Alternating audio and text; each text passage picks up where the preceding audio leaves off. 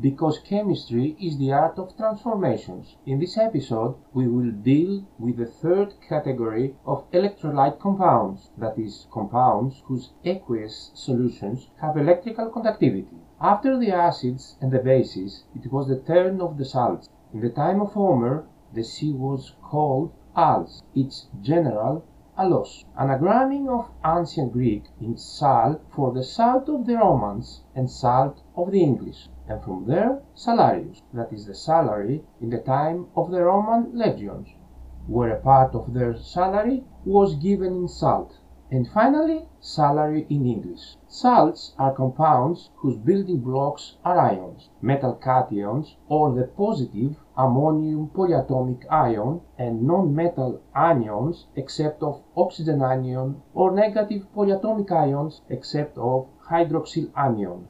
The ions are in a certain proportion forming an extended band, a crystal. In air and environmental conditions they are solid. They have high boiling points, their crystal is hard and brittle and not malleable and ductile as that of metals. In the solid state they are insulators of electricity and heat, while their melts and solutions allow the passage of electricity. The largest amount of a compound, such as a salt, which under certain conditions can be dissolved in a certain amount of solvent, for example water, is called solubility. A salt may have little or no solubility in water. A salt with very low solubility in water at ambient temperature is characterized as insoluble, while if it has high solubility in water, it is characterized as soluble. A salt can be formed by neutralization reaction or by precipitation through a double substitution reaction. Thus, if we mix hydrochloric acid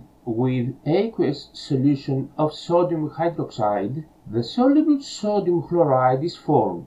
By evaporating the solution, the water is evaporated and the white solid sodium chloride remains in the reaction vessel. Thus, if we mix aqueous sulfuric acid solution with aqueous barium hydroxide solution in a container, the white solid barium sulfate is formed. Finally, a sparingly soluble salt can be formed by a double substitution reaction. Thus, if we mix aqueous silver nitrate solution with hydrochloric acid in a container, the white cheesy silver chloride will be formed.